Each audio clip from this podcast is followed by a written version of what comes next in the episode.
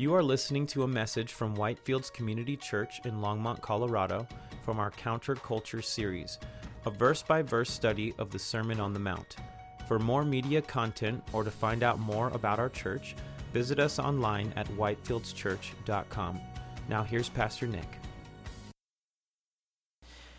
Several years ago, an article was published by a professor at Texas A&M University her name was Virginia Stem Owens, and Professor Owens was a professor of English and literature there at Texas A&M. And one time as an exercise, she gave her students an assignment. And the assignment was to read the Sermon on the Mount and then write a response paper with their reflections on it. Now, they were in Texas, and you might think of Texas is kind of like the big Bible buckle on the Bible belt, right? And so you'd expect that the students there in Texas A&M would probably have some, you know, familiarity with the Sermon on the Mount. But what this professor found out as she assigned this assignment and got the response papers back, and what she wrote the article about that, that I found this in, uh, was how interesting it was that many of these kids uh, had never even heard of the Sermon on the Mount before, right? Some of them had heard of it, uh, but most of them had never read it. And uh, like I said, some of them hadn't even heard of it before. And so uh, she had them read it and turn in their response papers. And when this professor got their responses back to the Sermon on the Mount, in one way, she was uh, not surprised by what they said, but in another way, she was very surprised by what, what they said and how they responded they hated it. They just absolutely hated it, right? And about the Sermon on the Mount, people have historically said things like, well, I just try to live according to the Sermon on the Mount, right? The rest of the Bible, nah, no thanks. It's too exclusive, it's too dogmatic, but the Sermon on the Mount, that's where it's at. Sermon on the Mount is so beautiful. That's the Jesus I'm interested in. But the reason people say that, it, it, would seem, might be because they've never actually read the Sermon on the Mount. They just think that it sounds good or they've heard parts of it, but they haven't read it in entirety. Because when these students read the Sermon on the Mount in its entirety, here are some of the things that they said. Quote, I did not like the Sermon on the Mount. It made me feel like I had to be perfect, and no one is. Here's another one. The things asked in this sermon are absurd. To look at a woman like that is adultery. To be angry and insult someone is murder. These are the most extreme, stupid, unhuman statements I have ever heard.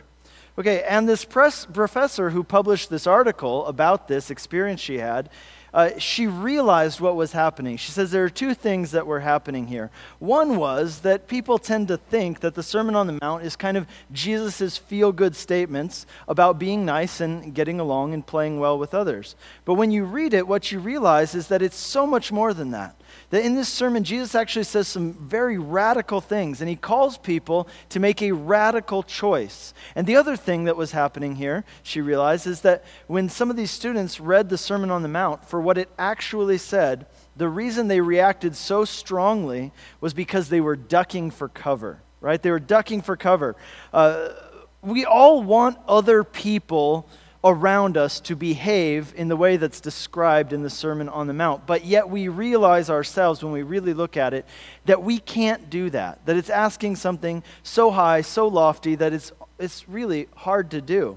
And so for these students, this was like an arrow pointing right at their hearts. They realize they want other people to act that way, but yet they are not capable of acting that way. And they realize they can't be neutral about this. They can't be indifferent about the things that Jesus says in the Sermon on the Mount. They can't look at the Sermon on the Mount as an outsider and pass judgment on it. Rather, the Sermon on the Mount, as they read it, they realized it was judging them. And, and this professor, the, the thing she said in her article is that as more and more of our society becomes unchurched, I mean, if people don't even grow up going to church, they're not familiar with church, uh, as that becomes more and more the norm in our society, when people actually do read the Bible, some of them are reading it for the first time, and when they read it for the first time, without these cultural fog around them, they feel the full weight of what is being said by these things. And when they, when they read it, they realize, well, these are such things that you cannot be just neutral about. You, you can't just look at them, you can't be indifferent. You, you, if you really understand what Jesus is saying, you can't say, oh, well, isn't that nice? No, it's not nice. It's either, it's, it's either wonderful or it's terrible, depending on your perspective. But the last thing it is, is nice.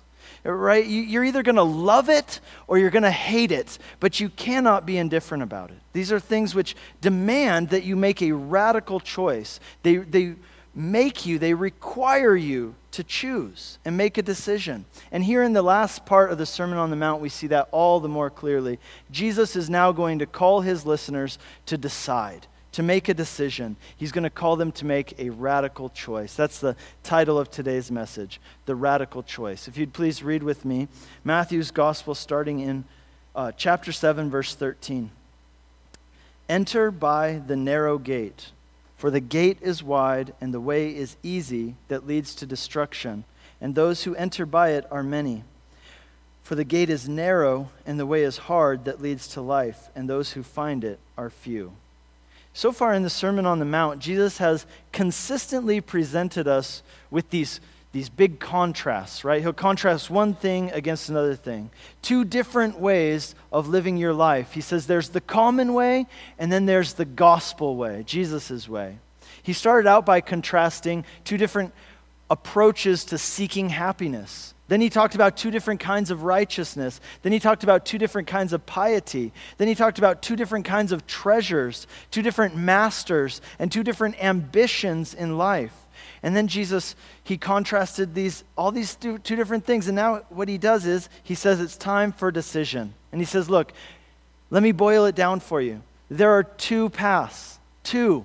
They both start right here, wherever you're at today. They're right here. But they lead in very different directions and they have very different destinations. The one path is the path of least resistance, right? It's going with the flow, it's what everybody's doing. But that path leads to destruction. The other path, though, is it's countercultural, but it leads to eternal life. And these two different paths are entered by two different gates. The one gate is wide, and many are those who enter by it, but the other gate is narrow, and there are few who enter through it. So here's what Jesus is saying He's saying, Not all ways are equal, not all ways are good when you really get down to it, there are really only two paths you can take in life. Either you follow me on this countercultural path that leads to eternal life, or you don't follow me and you go uh, on, the, on the common path. But that path leads ultimately to destruction. Now, this is without question the biggest point of contention that many people in our day have with Christianity, right? They, they would say, well, my problem with Christianity isn't that, you know, you believe certain things, and, and maybe I agree with some of the things you believe with, but, you know, my problem with Christianity, people might say, is that it's so, well, to use Jesus' word, so narrow. Right? Christianity is exclusive. That's true. It's, it's exclusive in its claims to truth, it's exclusive in, in its claims to believing and following Jesus as the only way to connect with God, as the only way to go to heaven. And that is extremely countercultural, right? That's been the title of our series, and it just continues to turn up because that is extremely countercultural to say that there's only one way, that it's this exclusive.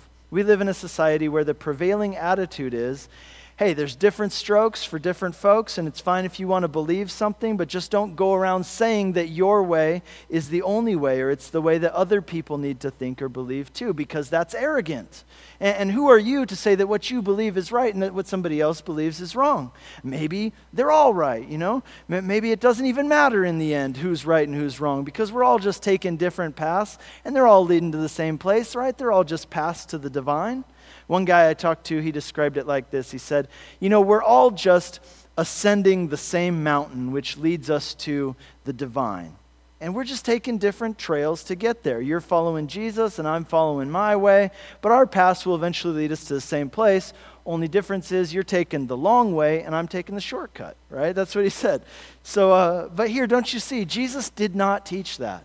He, he didn't even teach anything close to that. He taught the exact opposite of that, really. He said, No, not all paths lead to the same place. In fact, there are really only two paths. There's the path of following me, which leads to eternal life, or the path of not following me, which leads to destruction. Now, most people here in Colorado, at least statistically, they believe in a higher power. But when it comes to Christianity, this is really the thing that many people stumble over. They find it hard to accept the exclusivity of Christianity. You know, in our society, to be narrow minded is really one of the worst possible things you can be. Yet here is Jesus, and, and these are his words himself, right? If we were to say anything other than this, we would not be being faithful to the words of Jesus. So here's what Jesus says There are only two gates, there are only two paths, there are only two crowds, there are only two destinations. Not all paths are equal, not all paths lead to the same place. Not everybody's going to heaven. And that may be unpopular. But the real issue is not whether it's popular or not. The real issue is this is it true or not? There's no third option. Either it is or it isn't. There's no middle way. It's either one or the other. And we kind of resent it when people make us decide between this or that. But this is really, Jesus is saying, I have to make you decide between these two things because there's really only two options. See, here's the thing everybody, every person holds exclusive beliefs and viewpoints and opinions. Just more, some people are more ready to admit it than other people, right? But no matter what, everybody holds exclusive viewpoints and, and opinions. For example, if you have an opinion that all religions basically ta- teach the same things, you know, the details may be different, but at their core, all religions teach the same basic things, understand that that is an exclusive belief.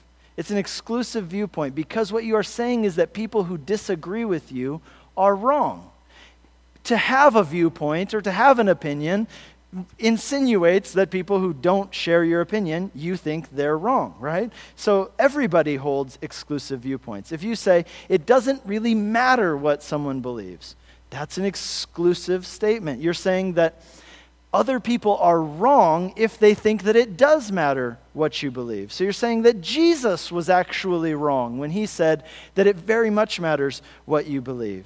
And you're saying that other religions are wrong when they make exclusive claims. See, the point is everybody has exclusive beliefs and viewpoints and opinions. Just some people are more ready to admit it than others. And, and I love that Jesus is honest enough to say, look, here's how it is. There are only two ways there's the way of following me, entering through the narrow gate, the small pl- path traveled by few, which leads to eternal life, or there's the other way going with the flow, following the crowd, but that path leads to destruction ultimately. So he says there's a choice. There's one of two ways, and you need to make a radical decision. Verse 15 Beware of false prophets who come to you in sheep's clothing, but inwardly are ravenous wolves. You will recognize them by their fruits. Are grapes gathered from thorn bushes or figs from thistles? So every healthy tree bears good fruit but the diseased tree bears bad fruit. A healthy tree cannot bear bad fruit, nor can a diseased tree bear good fruit. Every tree that does not bear good fruit is cut down and thrown into the fire. Thus you will recognize them by their fruits. So Jesus says there are two paths. There's one that leads to destruction, right? And, and the, here's the sad and tragic fact is that there are actually people who would encourage you on that path that leads to destruction. And Jesus says, watch out for those people. Jesus calls them false prophets. Now, what's interesting about this term, false prophets, if you look at the book of Jeremiah in the Old Testament, Jeremiah was a prophet he was speaking the word of God to the people of Judea, but there were also uh, false prophets around in that time. And it's interesting to see what the false prophets did in the time of Jeremiah. What the false prophets preached in the time of Jeremiah was they preached a false optimism. You see, God's word to the people of Judah was, You need to repent. You need to turn back to me. You've been living in rebellion. And as a result, judgment is coming, but it's not too late. There's hope. If you will turn back to me, if you'll forsake your wicked ways, if you'll repent and you'll come to me, I will have mercy on you. And that's what Jeremiah preached. That was his message. But the false prophets in Jeremiah's day, what they preached was hey, it's all good, right? God's not a God of judgment. There's no judgment coming. Nothing to worry about. They preached peace, peace, when there was no peace. And, and, what was, they preached optimism when what was really needed was a, a sober repentance and turning back to God. They filled the people with a sense of confidence, a, false sense of security, when they should have been calling the people to repentance and turning back to God.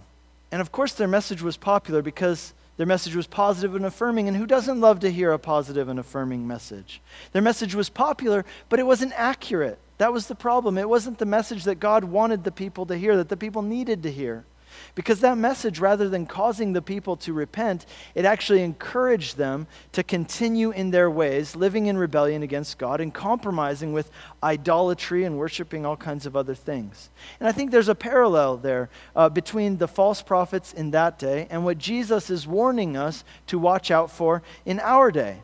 He says there are two paths. And the false prophets are the people who would encourage you to go down the path that's easy, the path of least resistance, the path that ultimately leads to destruction. They're the people who, like the false prophets in Jeremiah's day, would say, Peace, peace, nothing to worry about, no destruction coming. Don't worry, you don't need to change anything. Do whatever feels good because all paths lead to the same place anyway. Jesus says these people are false prophets, and what they're saying is dangerous because Jesus would say, Here I am trying to tell people to make a radical choice, to follow me on this path, to forsake everything else. It, it may not be easy, but it, it may be countercultural, but it leads to eternal life. And here are these other people. While I'm, while I'm trying to get people to do that, they're encouraging people not to worry about it, right? They're encouraging people down the broad path that leads to destruction. So, the first step in combating f- these false prophets is just to beware of them, to be on alert. And, and, so he says, Beware of people who would encourage you down any other path other than the narrow path of Jesus Christ that leads to eternal life.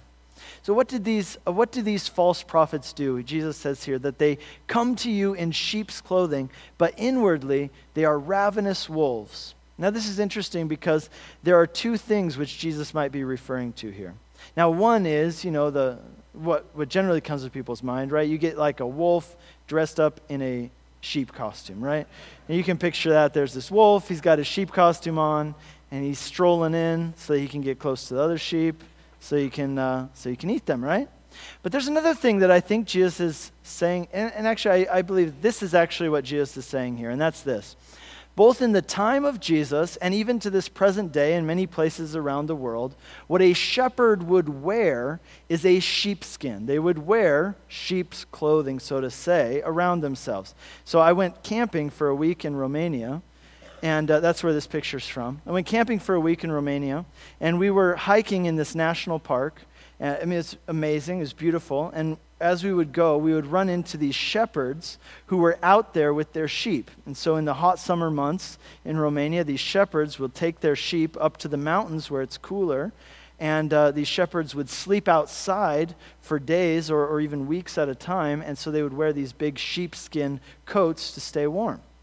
And so, especially here in the context of the false prophets, now think about it in this context. It would seem to me that this is likely what Jesus is saying. He's saying, Beware of those who come to you dressed up as shepherds or spiritual leaders, you know, wearing the garments of spiritual leaders, but they would actually lead you astray. Those who would come to you looking like shepherds, but they do not lead you through the narrow gate and down the small path, the countercultural path of following Jesus, which leads to eternal life. Beware of them. You know, many people, I think, in our day, this, this is somewhat neglected statement of Jesus, I think, or warning of Jesus. Because I think that in our day, many people would only recognize a false prophet if he walked up and introduced himself and said, Hi, nice to meet you, I'm a false prophet. Oh, okay, good. I was wondering what a false prophet looked like. But the problem with that is the false prophets just never do that, right? Like you never, they never say that they're false prophets. So how are you supposed to recognize a false prophet when you see one? Well, Jesus says you're going to know them by their fruits. Now, no tree can hide its identity for very long because sooner or later the tree betrays what kind of tree it is by the fruit that it produces. So we're to guard ourselves against false prophets by taking heed to several aspects of a person's life and ministry. Not just one, but several aspects. Here, here are a few.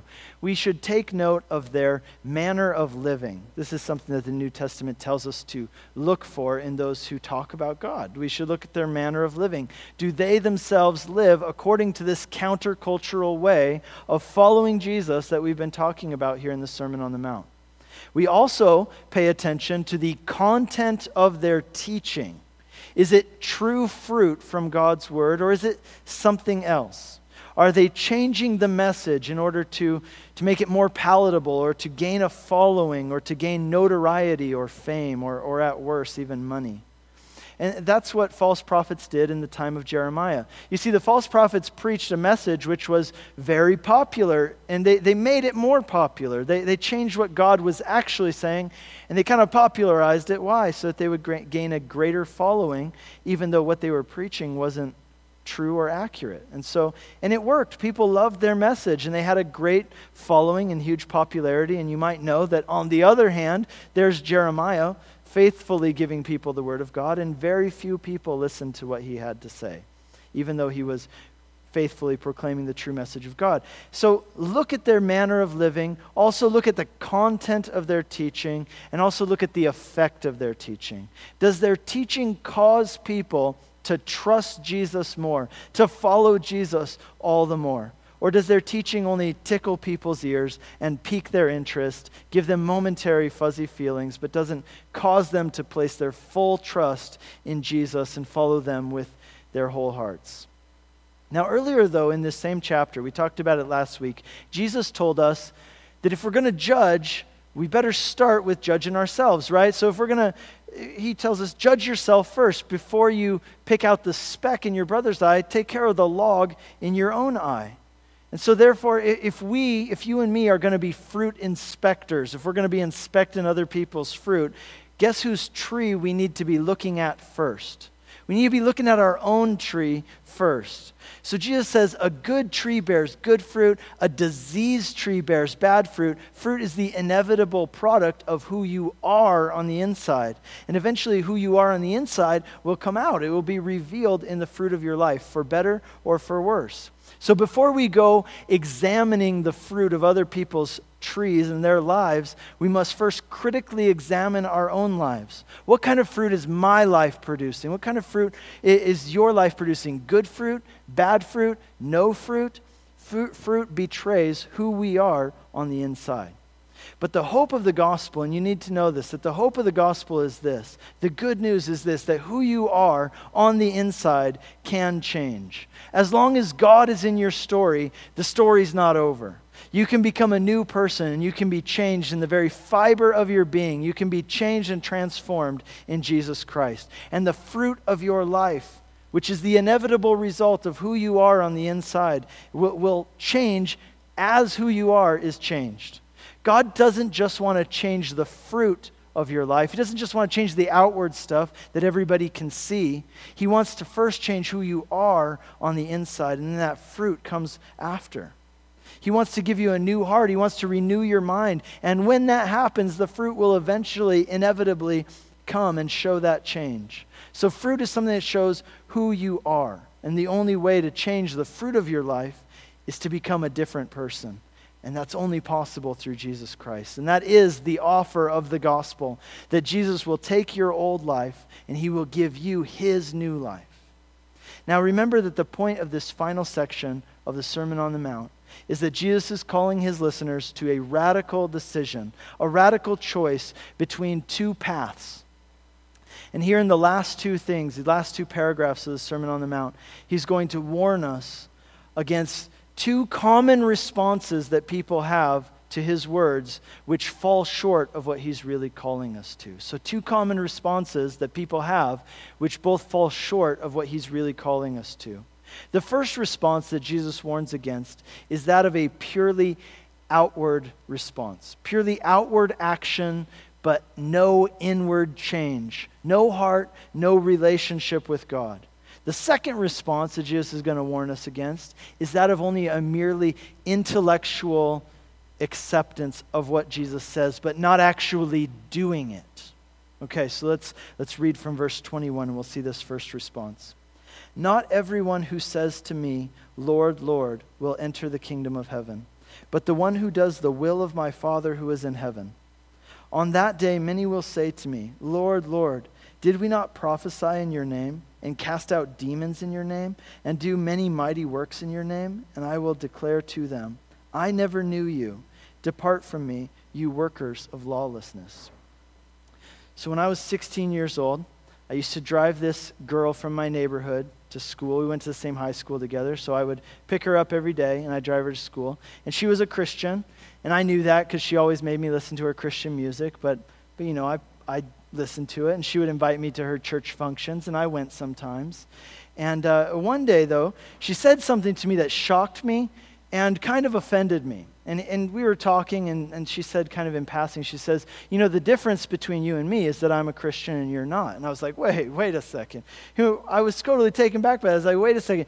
Who are you to tell me that I'm not a Christian? Like, who do you think you are, right? You don't even know me. And she says, Well, listen, I just figure a Christian is somebody who follows Jesus and it just doesn't seem to me like you follow Jesus. So I figured that you're not a Christian. So, I mean, you don't go to church. I see the way that you live. It doesn't seem to me like you're following Jesus. So I just guess you're not a Christian. And I told her, well, I'll have you know, I'm totally a Christian, right? Like, I believe all the stuff, right? I believe in Jesus.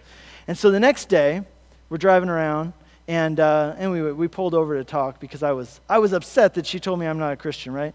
And so she opens up her Bible and she opens it to this passage right here that we just read. And she, she said, Read it. And so I, I read it.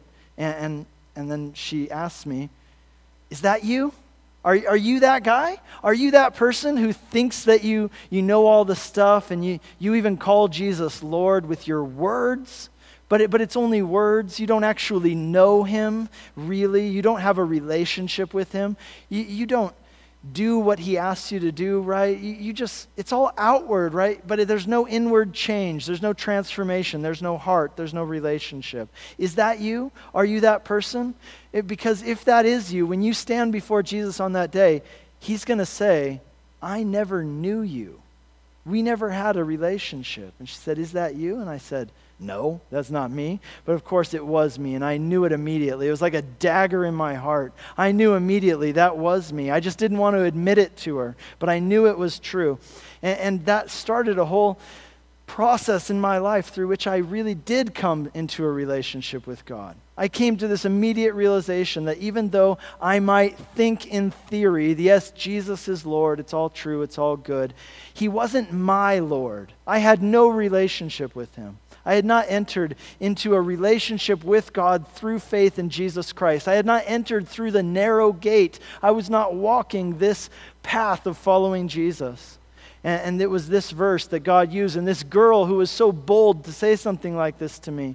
God used this verse in my life to get me to the place of realizing how desperately I needed to be in a relationship with Him. And it truly was the biggest turning point of my life it changed the course of my entire life. is the best thing that ever happened to me. But this is an incredibly interesting thing that Jesus says here. He's saying that not everyone who says to him, Lord, Lord, will enter the kingdom of heaven. Why, Lord, Lord? Why twice like that? Because here's why. In this language at that time, repeating something was uh, insinuated passion, it insinuated fervency, it insinuated emotion right? So this is a person who, who not only outwardly says Lord, but she says, Lord, Lord. This is a person who looks like, on the outside, they look like they are passionate about God. This is a person who comes to church, right? And they look like they are passionate about God. But Jesus says, not all those people are going to be entering the kingdom of heaven.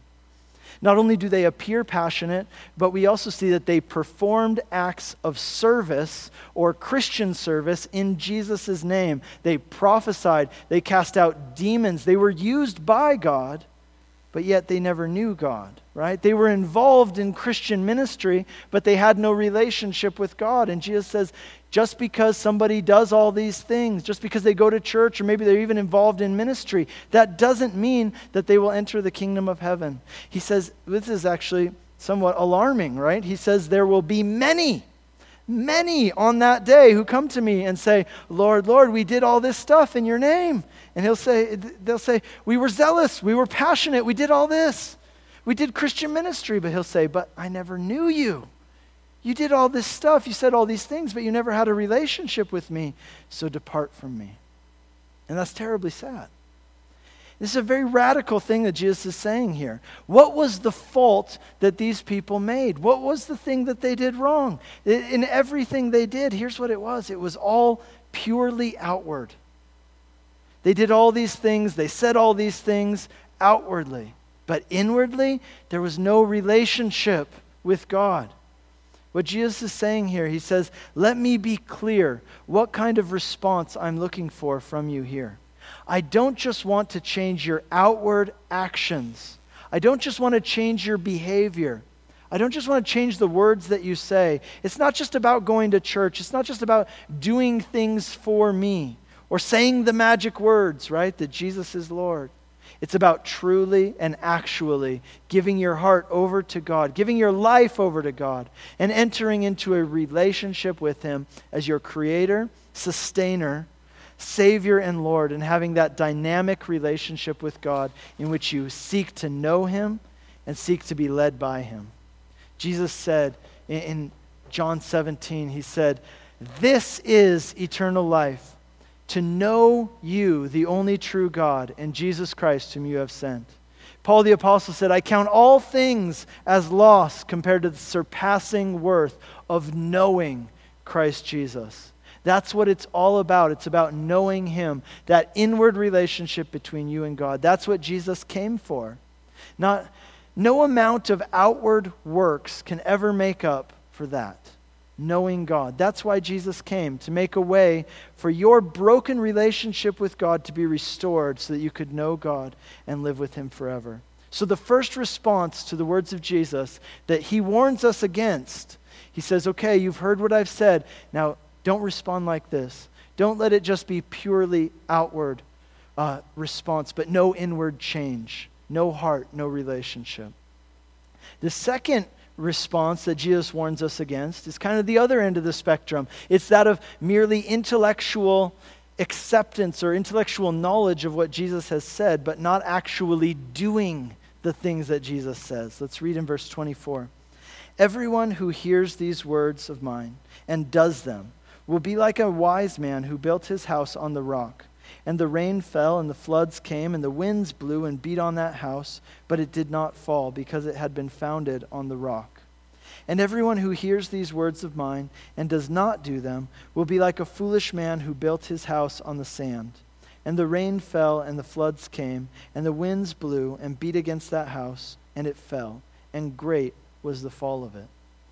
Now that we've heard the words of Jesus telling us about the way to be truly happy, telling us about the way to be truly righteous before God, telling us how to be, uh, how to truly follow Jesus as a disciple and be part of His kingdom. Now that we've heard these things here in the Sermon on the Mount, now it's up to us whether or not we will do those things or whether we will just nod agreeably. Outwardly, no one may ever realize or know if you actually do these things and put them into practice. Just like two builders building a house. They build the house on different foundations, one on rock, one on sand, but from the outside, these houses probably look very similar, right? Probably they're nice to look at. You go inside, they're probably comfortable to live in. The difference between them was not something that you could immediately see just by glancing at them from the outside. The difference between them was on the underneath. It was it was in the foundation that they were built upon. And for the most part, these two houses were completely indistinguishable until one day a storm came, and the rain came, and the wind came, and beat against these two houses. And that's when the difference between these two houses, the difference between these two foundations, became very much apparent. Because the one built on the rock stood strong, whereas the one built on the sand collapsed. And here's what Jesus is saying He said, You've heard my words. Now the question is, how will you respond? What choice will you make? Will you respond by merely nodding your head agreeably because you know this stuff? Or will you actually do it and live it? Will you actually put these things into practice in your life? Outwardly, most people probably won't be able to tell the difference just by glancing at you from the outside. You can build a nice life that's quite comfortable and looks great without building it on this foundation, without doing any of these things in practice. And you know, I think, especially in this area that we live in, um, if you would take two people, who live in this area and hold them up side by side. One's a Christian, the other one's not a Christian. And you, you look at their lives I mean, I think sometimes it would be completely indistinguishable just from looking at it from the outside, right? Like, these people have jobs, these people got jobs, right? These people are married, those people are married. These people love their kids, those people love their kids. Well, so, what's the difference? The difference is the foundation, which may not be immediately apparent, uh, the foundation that their life is built upon. But the difference that the foundation makes becomes most apparent when storms come, when difficulty and tragedy hits, and ultimately when the ultimate storm comes, which is death, which is coming for all of us. When that storm hits, those who have not only heard the words of Jesus, but acted upon them, and in doing so have built their life upon the rock, in the end they will stand. But those who have not built their lives upon him, those who may have heard his words, but for whatever reason have not acted upon them, in the end they will fall. Jesus is saying, How you respond to these things that I've told you, don't you see? It's truly a matter of life and death. Your eternal destiny is determined by how you respond. Jesus here is making an impassioned plea for these with these people. He's saying, Look, I've laid out everything for you. Here's this countercultural way of following me and being part of my kingdom. But, but unavoidably, necessarily, there is a choice that needs to be made. You can't get around it. Ultimately, there are two ways. There are two foundations. One way leads to life, the other way leads to destruction. One foundation is secure and, and will withstand the, the storms of this life and even death, the other will end in disaster. These are not things that you can be neutral about or indifferent about. This is the most important choice in the world. Which road are you going to travel? Which foundation are you going to build upon? He's saying that God has said, he's saying the same thing that God has said over and over throughout the Bible and throughout every generation. He's saying, Look, behold, I set before you today life and death. Choose life. Choose life, please. It's yours for the taking. The way that leads to eternal life is open to you because of Jesus Christ.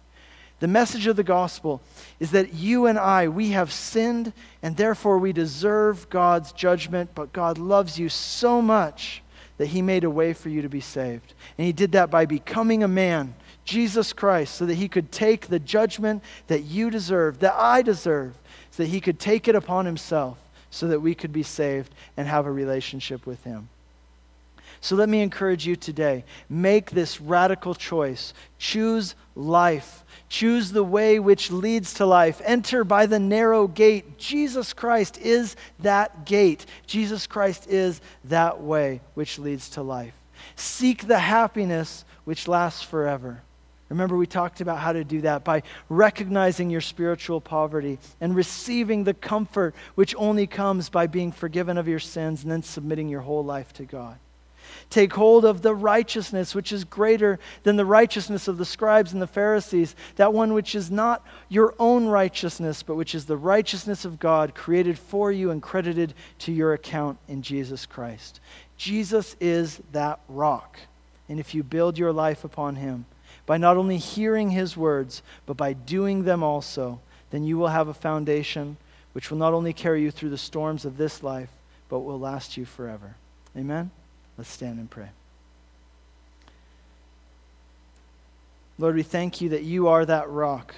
You are that rock upon which we can build our lives, upon which we can build our, our eternal destiny. And Lord, thank you that when the storms of this life come, if our, if our life is built on you, we will stand. And not only that, Lord, when the ultimate storm comes that is coming for all people, that storm of death, if we have built our lives upon you, we will stand. We thank you for that great hope of the gospel. Lord, may we live in it. And I pray today, Lord, that every one of us would make that radical choice that you're asking us to make. Lord, whatever things have held us back from that, uh, making that radical choice, following you on that path, Lord, may today be the day when some of us enter by the narrow gate and go down this path that leads to eternal life. Lord, would you do that in our hearts today? We pray in Jesus' name. Amen. This message was brought to you by Whitefields Community Church in Longmont, Colorado. For more media content or to find out more about our church, visit us online at whitefieldschurch.com.